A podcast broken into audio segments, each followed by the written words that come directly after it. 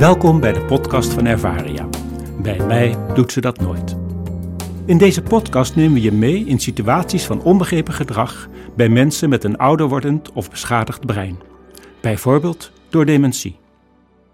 Dit is aflevering 33. Jan Dekker overleed eind vorig jaar vrij plotseling. Tot een paar dagen voor zijn overlijden bezocht Jan zijn vrouw iedere dag in de waterlelie. Soms zelfs twee keer per dag.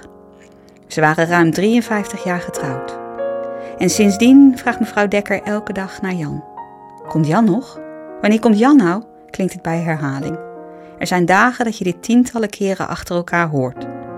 Vandaag is het zo'n dag, terwijl het nog maar halverwege de ochtend is. Tim en Nora weten niet zo goed hoe ze ermee om moeten gaan. Uw man is overleden, reageert Nora, maar dat leidt direct tot heftige emoties. Vaak is het verdriet, maar soms is het ook boosheid. Mij wordt ook nooit wat verteld. Tim heeft het vandaag op een andere manier geprobeerd. Uw man komt zo, heeft hij gezegd, omdat hij haar niet wilde confronteren met haar verdriet. Maar uiteindelijk had Tim daar een onprettig gevoel bij, omdat hij het idee had dat hij mevrouw Dekker daarmee voor de gek hield. Pogingen tot afleiden waren er ook. Wat een prachtig weer is het om in de tuin te gaan, zei Nora bijvoorbeeld, maar het werkte maar voor even.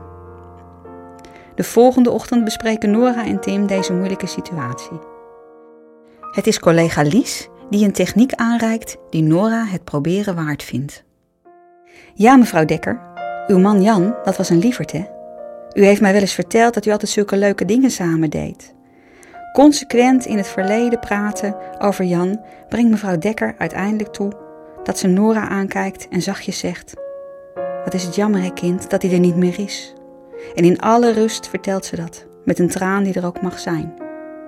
Het ontkennen van verdrietige feiten bij mensen met dementie is een begrijpelijke impuls, maar voelt tegelijkertijd niet altijd goed. Afleiden kan helpen, maar werkt meestal maar kort.